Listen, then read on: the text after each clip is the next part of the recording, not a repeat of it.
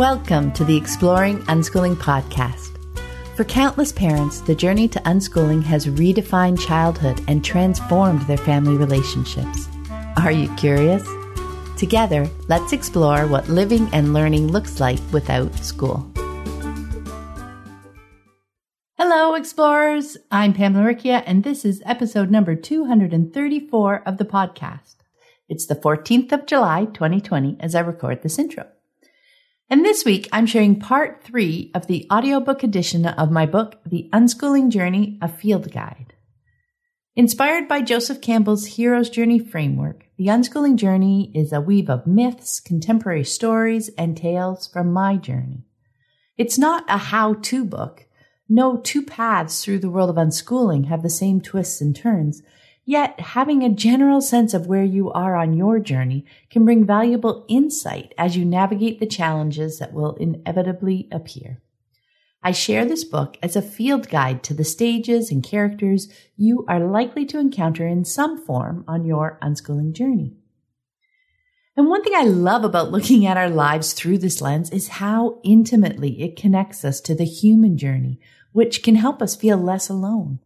Recognizing that yes, other people really do go through these stages and struggles and they come out the other side.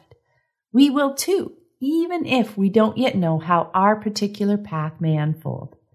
It's fascinating how universally human the journey is and how through the journey we find our connection to humanity. But that's getting a bit ahead of ourselves. so last week we dove into stages three, four, and five. Here's a brief recap to remind us where we are. So as we enter stage three, finding our guides, we've chosen to accept the call and embarked on our unschooling adventure.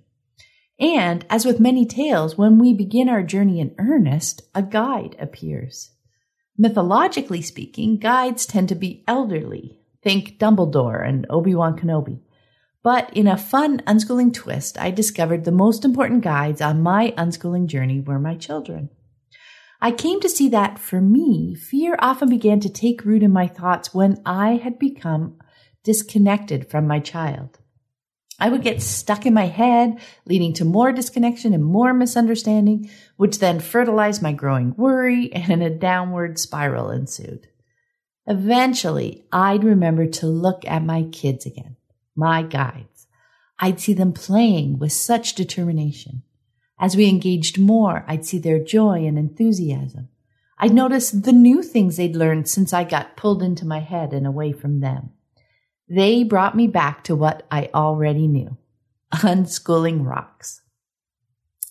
In stage four, crossing the threshold to unschooling, we find ourselves matching wits with the threshold guardians. I noticed I felt challenged in three different areas, which so interestingly aligns with the three heads of Cerberus, the three-headed dog of Greek mythology who stood guard at the entrance to the underworld. So head number one tests our resolve to leave the ordinary world. Often it's family or friends questioning our choice not to send our kids to school. Uh, head number two tests our worthiness to enter the new world. As we engage with more experienced unschoolers online or in person, chances are we are going to feel challenged by new ideas. We can feel like we're being rejected by the new community that we so excitedly want to join. And head number three is a bit more recognizable, and that's securing permission to homeschool. It can be tempting to approach these gatekeepers adversarially, but they serve a useful purpose to ensure we understand the applicable education laws and policies and the legal implications of our choice to homeschool. And in stage five, embracing beginner's mind, it's all about transitioning to a learning mindset. As we begin this stage, for all our excitement about entering this new world, we're also still fearful of letting go of the old one. We want the two worlds to mesh. So we seek out compromises. We sign our kids up for classes, just not in school subjects. We encourage our kids to engage in skills that schools prize, say writing, but in non-schooly ways. Like, why don't you write in your journal today, hun? What we need is to find the courage to lift up uh, that second foot and leave the ordinary world behind once and for all. This is our metaphorical point of no return. It's the last stage of the departure phase of our journey, and it symbolizes this transition, describes the hero's figurative death in the ordinary world and their rebirth in the new one. And now we find ourselves embarking on the next phase of our journey, deschooling. So this week we're diving into stages six and seven and exploring our beliefs about learning and parenting.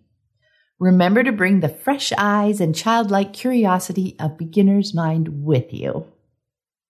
And for listeners who prefer interview style episodes, this week I've selected episode 96 Ordinary Unschooling with Anna Brown and Pat Robinson, which was first released in November of 2017.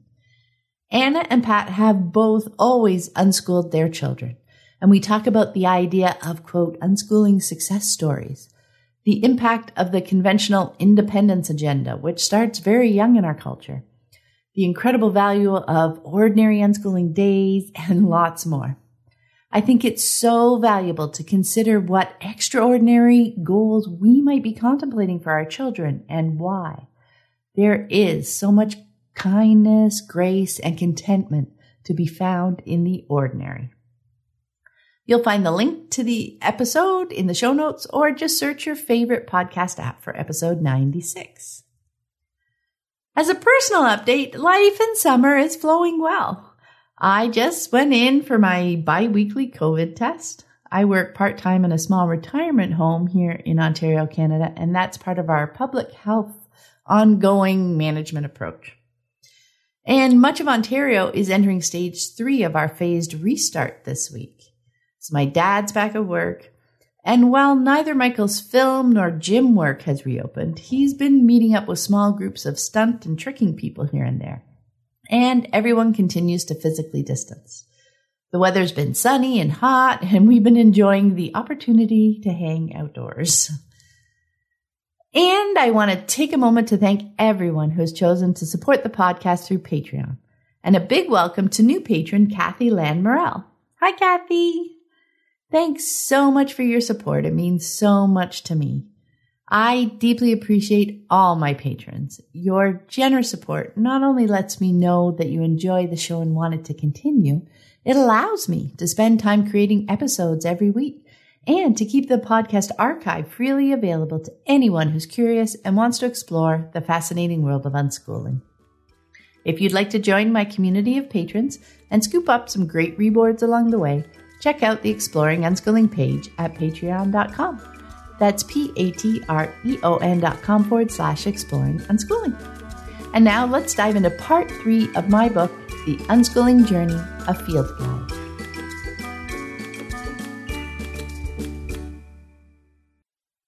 Deschooling. Stage six Challenging our beliefs about learning. Nurturing the joy of learning. We are in the world of unschooling now. With a clear choice to embrace unschooling and our departure from the ordinary world complete, we find ourselves, in Campbell's parlance, in the initiation phase of our journey.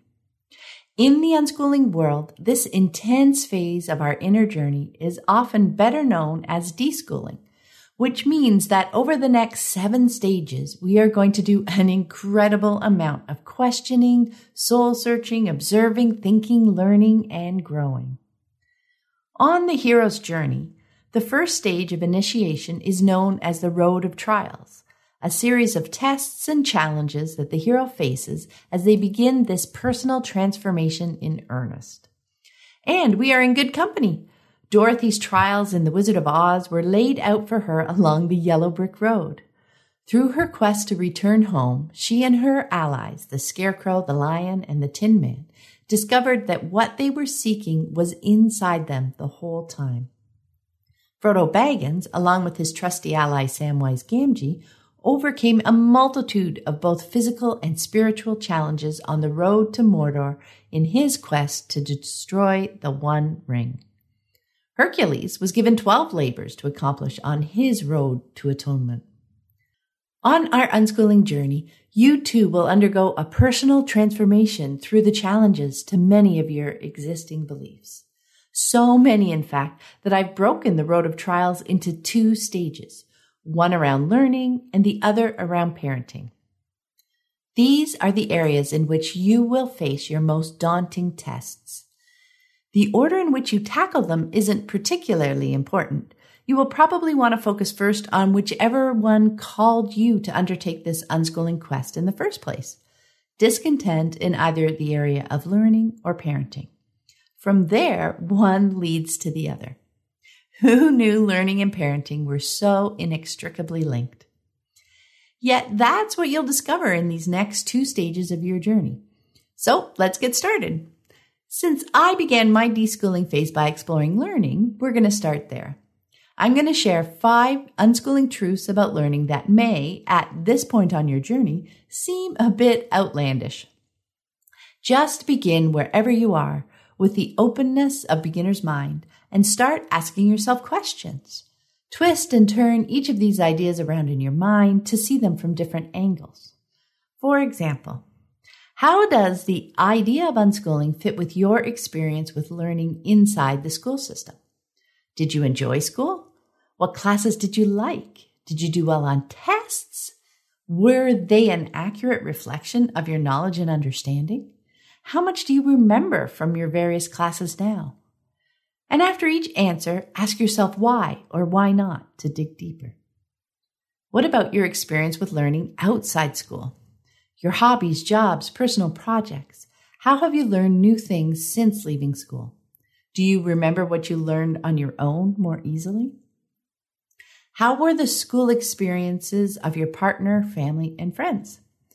What's different between the people you know who enjoyed school and those who didn't? What impact has that had on their lives? How does it fit with the learning you're seeing with your children? How did they learn in their early years to walk and talk and eat? And at school, if they've been? I suspect you'll move through some of these ideas relatively easily, while others will present more of a challenge, and you'll need some time and determination to find your way through. Either way, as you explore these principal truths about learning and contemplate the questions that come up for you, your understanding of the fundamentals of unschooling will grow. Truth number one teaching is not a prerequisite for learning. With unschooling, we make a clear distinction between learning and teaching. Real learning happens in the learner. That is, learning that is understood and remembered versus memorized and soon forgotten. I imagine you remember times at school when your teacher stood at the front of the class teaching earnestly and you didn't understand or weren't paying attention. No learning happened. And on the flip side, I bet you can recall learning things when you were all by yourself, just figuring things out. For learning to happen, teaching needn't be anywhere in sight. That said, as unschooling parents, we're happy to help our kids to share our knowledge and experience anytime. When a child or adult is pursuing something they are interested in, they are posing questions and exploring possible answers. What they discover through this experimentation often inspires new questions with possibilities being tweaked and tried anew. That is the cycle of exploration and feedback, better known as learning. When things are interesting and challenging enough to keep us engaged and moving forward, but not so far over our heads as to completely stump us, we often find ourselves in our optimal learning zone, in the flow. Truth number two curriculum is unnecessary. With unschooling, we see the world as bigger and more diverse than a school's curriculum. But sometimes fears about leaving curriculum behind can bubble up. It feels like we're giving up the comfort and reassurance of having someone else tell us which of the many, many things in our big world are valuable for our children to know. Taking on that responsibility feels huge. Then we take a deep breath we remind ourselves that the unique set of knowledge and skills that will be valuable to an individual child will be different, maybe a bit, maybe wildly so, from the school's generalized curriculum. And then a refreshing realization hits us. What our child chooses to learn by following their curiosity and interests creates an individualized quote curriculum that fits them like a glove. When I visualize learning, I see curriculum based learning as linear, one grade to the next, each subject a separate line, insulated and unconnected. Life based learning, unschooling learning, looks more like a web. Connections are made from one piece of information to another to another, following a child's unique path of curiosity, regardless of the subject or their age. For example, an interest in baseball can lead to math as they analyze the batting and fielding statistics, geography as they investigate the home countries of their favorite players, history and culture as they learn about the ways the game has changed over the years, reading as they devour websites and player biographies, health as they challenge themselves to sprint the bases as quickly as possible, physics as they try to consistently hit home runs, teamwork as they try to work seamlessly together on the field, fair play as they navigate the ups and downs of winning and losing, and so many other places, because subjects in the real world are connected.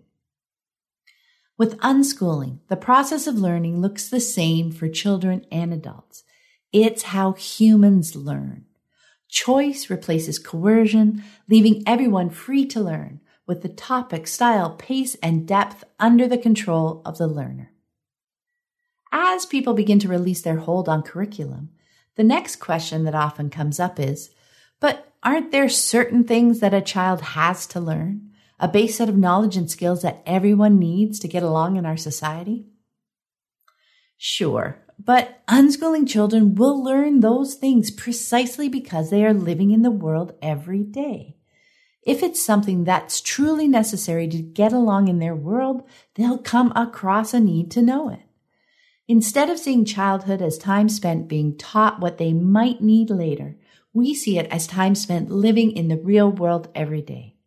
When our children come across the need to know something, they learn it. Not only that, learning is much more alive and engaging when a child is out and about in the world. It has so much more meaning to them because it bubbles up in real moments of their lives. The possibilities for learning when you're engaged in the world every day are more plentiful and more visceral than a classroom can ever mimic. When we drop the assumption that learning only happens in a classroom, we begin to look for and find learning everywhere. And tying it back to how this individualized curriculum fits unschooling children like a glove, it's reasonable to anticipate that the work and hobbies they'll choose to pursue as adults will be connected to their interests. So their unique set of knowledge and skills will be much more applicable to their future than a generalized curriculum. For example, Michael's interest in karate began when he was nine and continued to grow over the years into acrobatics, then into performance martial arts, and now, as an adult, he's a stunt performer. Truth number three children are always learning.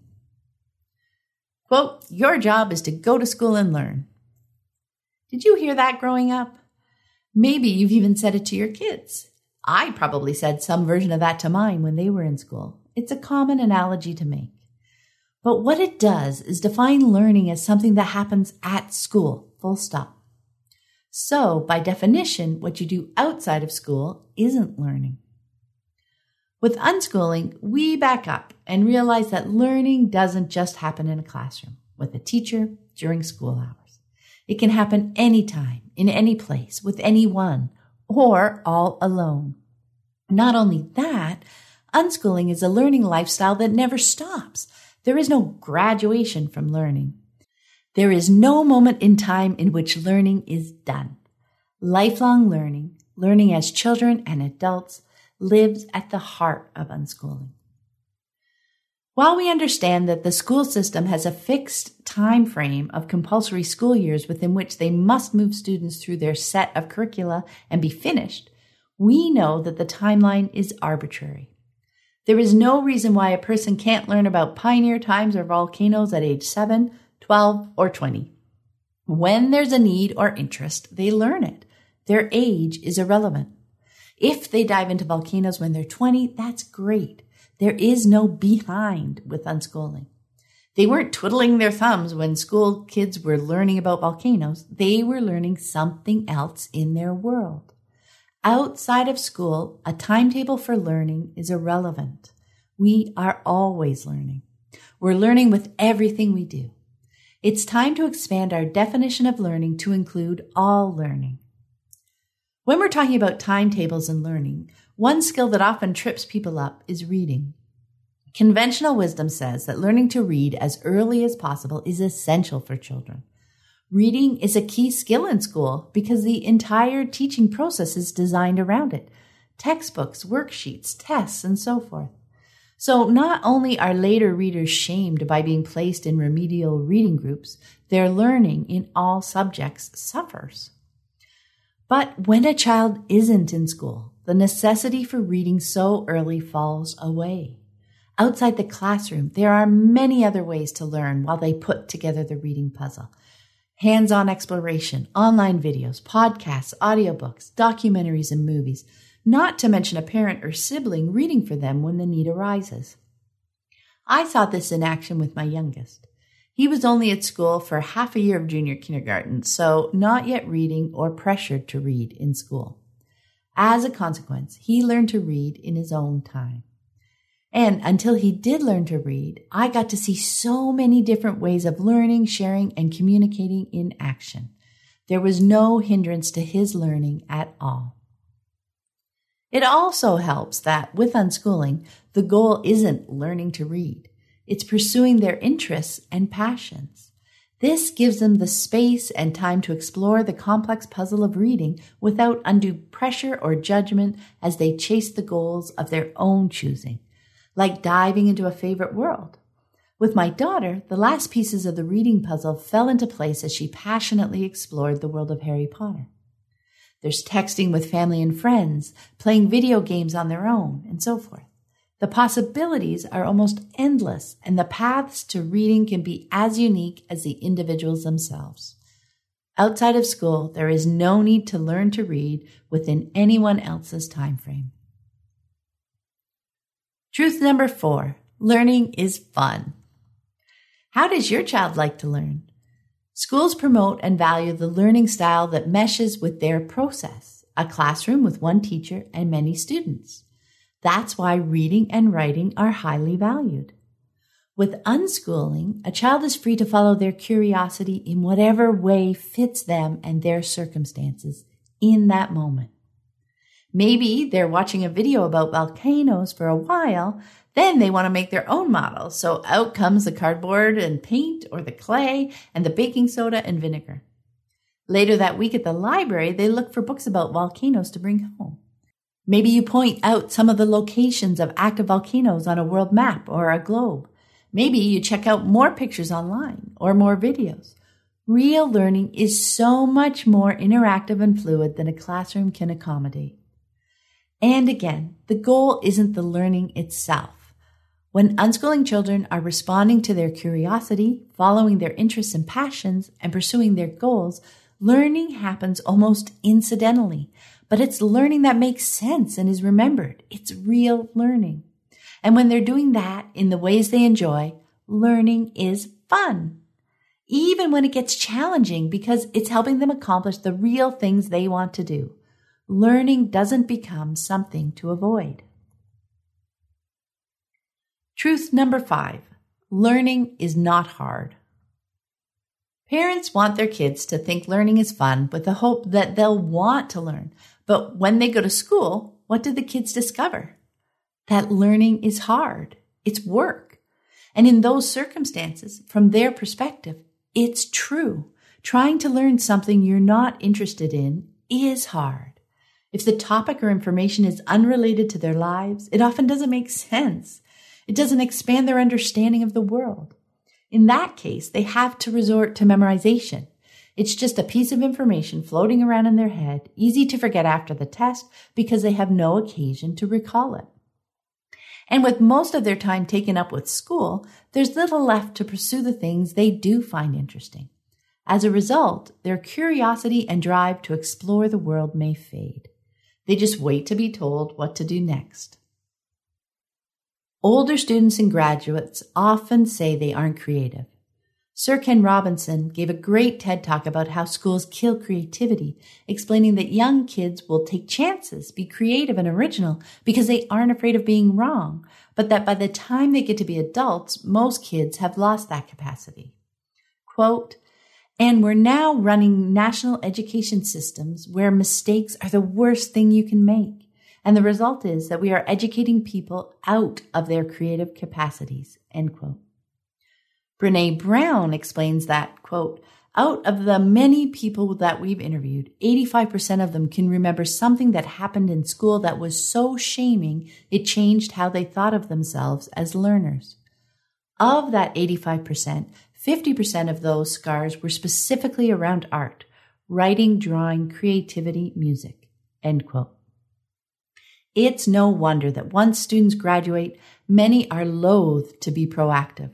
They prefer to wait to be told what to do in both work and personal situations for fear of making mistakes. But if you want to nurture your child's curiosity, cultivate their creativity and out of the box thinking, and preserve their love of learning, unschooling is a great way to do that. Changing habits takes time. What I discovered in this stage of the unschooling journey is that so much of the conventional wisdom around learning is intricately woven together with the needs of school. As you slowly but surely tease those threads apart, you can start to see what learning truly looks like for children and adults alike. And while you're exploring your beliefs about learning, don't forget to watch your children. Unschooling kids are wonderful examples of learning in action. That's one of the reasons they make such great guides.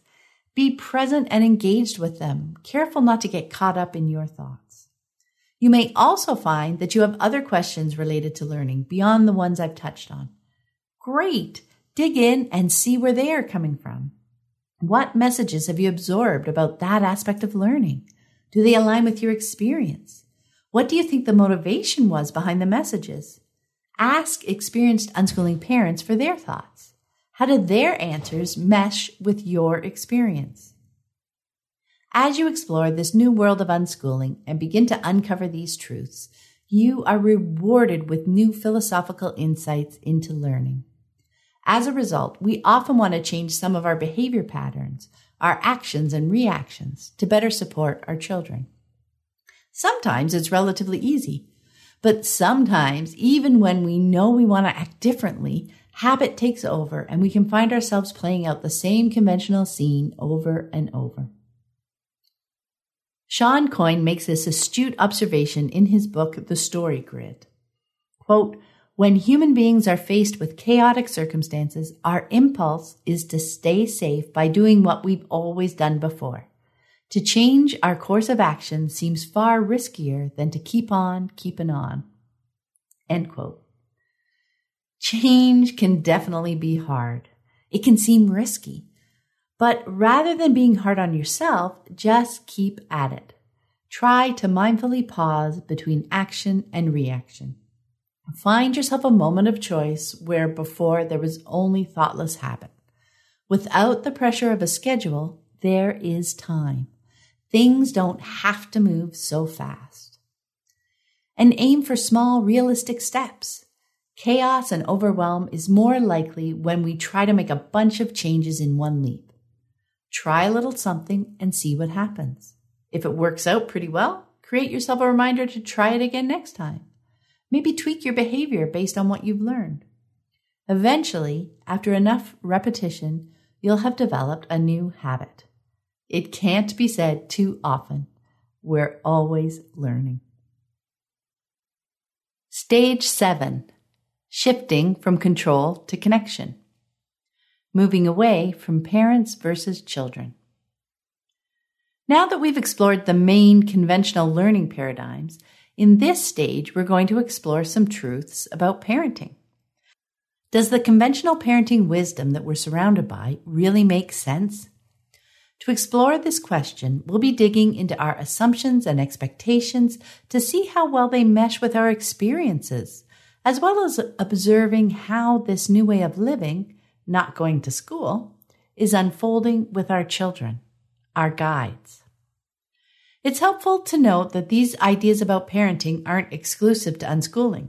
You will see similar ideas discussed in attachment parenting circles, in consensual living groups, and even in traditionally published books about parenting, such as The Gardener and the Carpenter, What the New Science of Child Development Tells Us About the Relationship Between Parents and Children by Alison Gopnik, a professor of psychology and internationally recognized leader in the study of children's learning and development. Her book is an interesting comparison of parenting metaphors. The gardener parent cultivates a rich and nurturing environment while giving their children space to grow into the individual they are meant to be. No two flowers are exactly alike. While the carpenter parent has a blueprint for the adult they want their child to become and diligently works over the years to ensure their child turns out according to plan.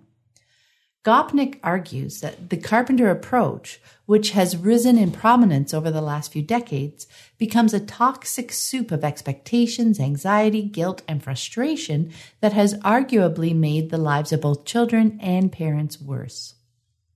She concludes, quote, part of the pathos, but also the moral depth of being a parent is that a good parent creates an adult who can make his own choices, even disastrous choices. A secure, stable childhood allows children to explore, to try entirely new ways of living and being, to take risks. And risks aren't risks unless they can come out badly. If there isn't some chance that our children will fail as adults, then we haven't succeeded as parents. But it's also true that being a good parent allows children to succeed in ways that we could never have predicted or imagined shaping. End quote. Similarly, the parenting truths that are so valuable for unschooling to thrive are those that see the child as an individual in their own right. Moving away from the control tactics, the Carpenter approach, in which the parent attempts to shape a quote, perfect child, and toward the rich soil of connection nourishes a trusting relationship between parent and child, between two human beings. Truth number one Parenting is not adults versus children. The presumption of parental power over children is so widespread in our culture that we often don't even think to question it. Well, now is the time. If you're feeling resistance to that idea, remember a couple of stages ago when we talked about embracing the openness of beginner's mind? Take a few deep breaths. Power struggles between parents and children come about when parents insist and their children resist. It becomes a battle of wills, something beyond whatever the original issue was. When power is part of a relationship, everyone has to be on their guard, always, protecting the power they have by resisting advances and overpowering others when possible to gain more power. It's a draining and stressful way to live.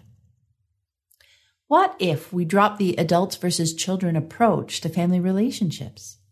What if we choose to help our children accomplish whatever they're trying to do?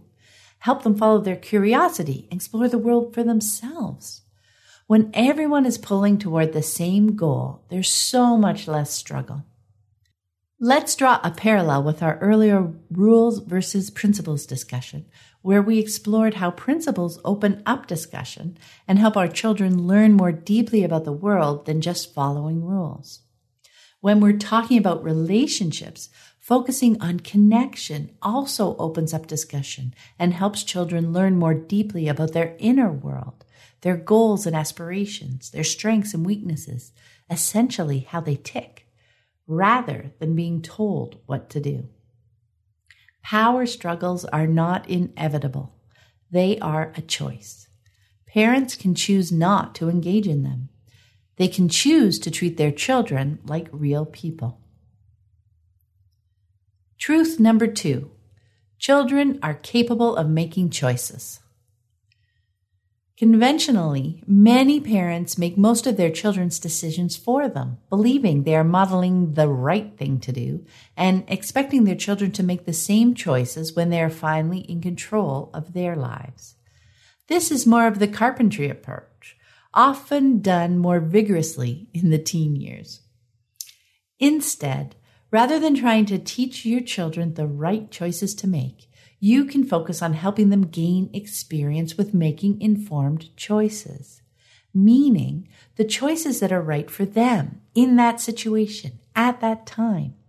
You can help them to brainstorm possibilities, discuss the pros and cons, and support them as they choose what seems to be the best fit for them.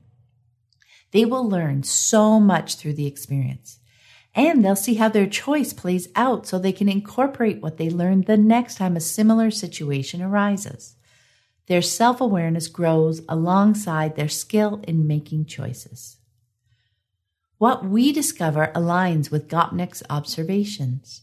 When we aren't struggling with our children, but are actively nurturing a secure and supportive environment, children feel more comfortable exploring their world, trying new ways of living and being. This comes with some risk that things won't always work out, but that's the beauty of being free to make choices and learn from them. What we have discovered is that our children choose paths and succeed in ways we could never have foreseen. One of the tips that helped me a lot when I was deschooling was when my child asked to do something, to ask myself, why not yes? So often we give a knee jerk no as an answer. We're too tired, or it's too messy, or too dangerous, or too whatever. Is that really true? Or is it mostly an excuse? I found that when I stopped making excuses, I started living more fully with my children than I thought was possible. When I stopped trying to control most everything they did, our connection blossomed, and I saw how much sense their choices made. Children are incredibly capable. Truth number three fair doesn't mean equal. To be fair means to be free from bias, to not show favor to one child over another. We want all our children to feel equally loved, which conventional parenting wisdom has extrapolated to treating our children equally. It makes sense on the surface, doesn't it? To be fair, everyone gets one piece of cake, and you take care to make sure they're the same size. You spend the same amount on their birthday gifts throughout the year. They can each sign up for one recreational class or sport. The challenge is that this looks at the situation from the outside, quantitatively measuring the facts of the situation rather than taking into account the individuality, the unique needs, wants, and goals of those involved. When we look at situations from our children's perspectives, things can look very different. For example, imagine two of your children running up to you, both wanting you to come and play with them right now. Wanting to be fair and knowing you need to do something in an hour, you may be tempted to say, I can play with each of you for 30 minutes. We'll put on a timer to make sure you both get your time. What if, instead of imposing your fair and reasonable sounding solution, you chat with them and see what lies beneath their request? You may discover that your daughter wants to show you a 10 minute video she just found, and she wants to show it to you right away, while your son wants to play a board game, which usually takes 45 minutes to an hour. As you discover this, you ask your son if he's okay with starting the game in 10 minutes. He can go and get the board set up. He's good with that.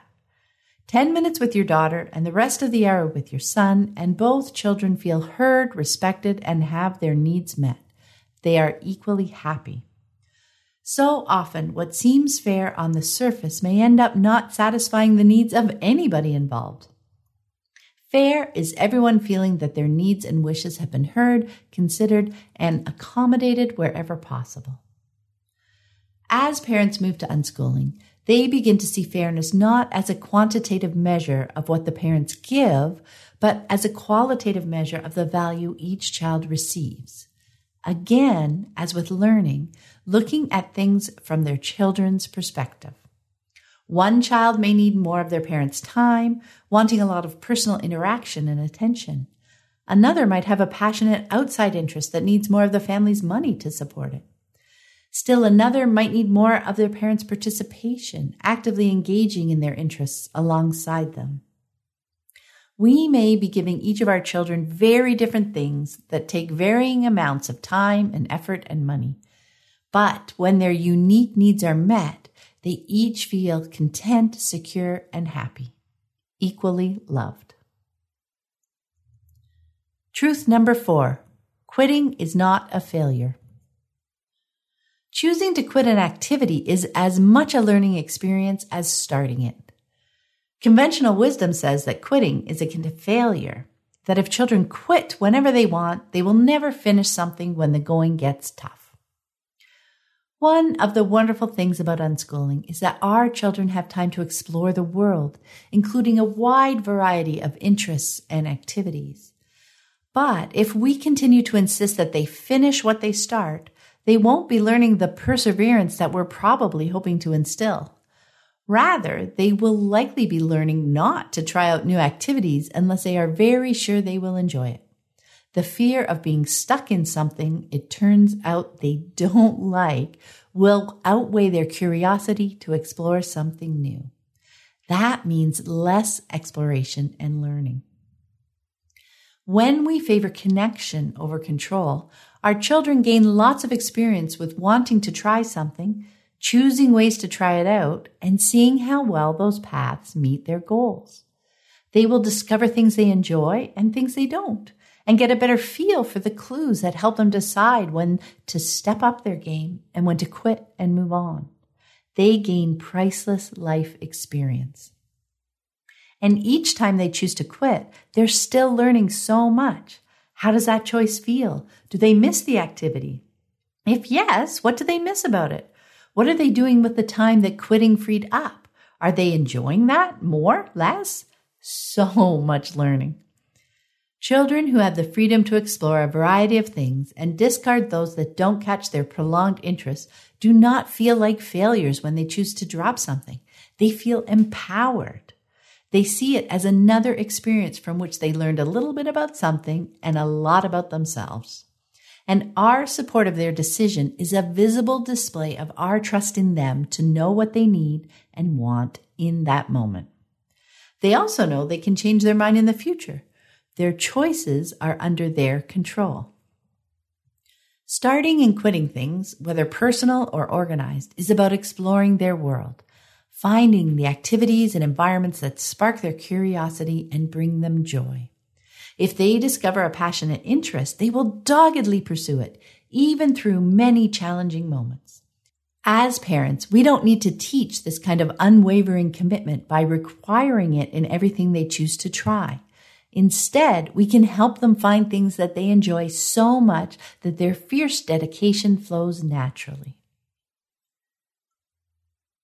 Truth number five strong relationships are key. Strong relationships are connected and trusting. I love what David Howe has to say about the value of relationships in our lives in his book, Attachment Across the Life Course, a brief introduction. Quote, Intimate attachments to other human beings are the hub around which a person's life revolves, not only when he is an infant or toddler or a child, but throughout his adolescence and his years of maturity as well, and on into old age. From these intimate attachments, a person draws his strength and enjoyment in life, and through what he contributes, gives strength and enjoyment to others. These are matters about which current science and traditional wisdom are one.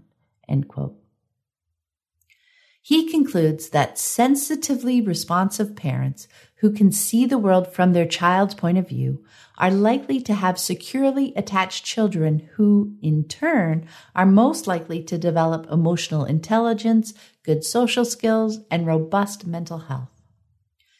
Rather than being entrenched in the parent child power dynamic, parents can be in relationship with their children. When they are younger, we are their sturdy set of hands as they communicate their needs through cries and gestures, changing their diaper, feeding them, or bringing them a wanted toy. As they get older, we slowly also become their sounding board and trusted confidant. Unschooling parents have discovered that connected and trusting relationships with our children are fundamental to allow unschooling to thrive. It is important that both children and parents feel comfortable approaching each other with questions and sharing their thoughts and feelings without fear and knowing that they will be heard. This is a safe and trusting atmosphere in which learning, love, and connection thrive. Being able to see things from our child's point of view is crucial for helping them sort through situations and possibilities as they explore the world. Beyond putting ourselves in their shoes, what we think we would do if we were in their situation, because that's us looking at their situation from our perspective with our experience. We put ourselves in their mind and body, seeing the situation through the lens of their experiences, needs, and goals. It's there that we can meet them where they are and connect intimately and help them explore the possibilities for moving forward through the situation. The difference between sympathy and empathy. The strong, connected, trusting, and respectful relationships that we develop with our children will last a lifetime not just childhood. Don't rush. I want to encourage you to give yourself time to ponder these truths, to see what they look like through the lens of your lives. As we talked about earlier, if you try to race through this, you'll miss so much of the value of the journey. As Dorothy discovered in Oz, so often the answer we seek is right there within us. It only needs to be unearthed. That makes sense on our unschooling journey. It's not a quest that takes us to a literal new world. It's an inner journey of self discovery. Some of the questions that crop up in our daily unschooling lives are almost expected, while others come out of left field. Sometimes we're thoroughly energized, and other times we're so exhausted that we're brought to tears, wondering where we'll find the strength to take another step. When you're feeling overwhelmed, it's important to take a moment to clear the mental clutter and refocus. Breathe, drink water, sleep. Look to your children, your guides. How are they doing? That is our most important focus. If you've inadvertently pulled away a bit, this is a great reminder to turn our energy back to them to make sure they are doing well. You may even find yourself re energizing through them. I know I did. They are a boundless source of energy and joy. Another deschooling tip take note of those moments with your children when you see them shining brilliantly. In scribbled words before bed, or quick photos of the moment, or vivid memories etched into your brain. These snapshots will help to build trust in the process and can be a welcome ray of light during the more challenging trials. On your deschooling road, you will discover things about yourself you didn't before imagine. The depth of your inner strength, the abundance of your love, and what you can learn by greeting your fears rather than running away from them. It can be exhilarating and energizing, yet racing down the road risks skimming the surface, shortchanging this transformative process. It needs to take place in the roots of your being beyond what you are doing into why you are choosing to do those things. So be careful not to rush your learning. You will see people further on the journey and wish you were there. You'll get there. Be patient with yourself. Yet don't use that as an excuse to linger. Take it slowly, but surely. Keep questioning. Keep observing your children. Keep playing with your children. Play is important learning for parents too. There will be uncomfortable times. If you've taken a turn and there's no clear path ahead, practice sitting with the discomfort for a while. New insights and ideas can bubble up.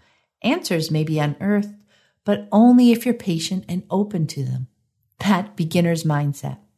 Maybe you'll find your path just behind the tree you're resting against.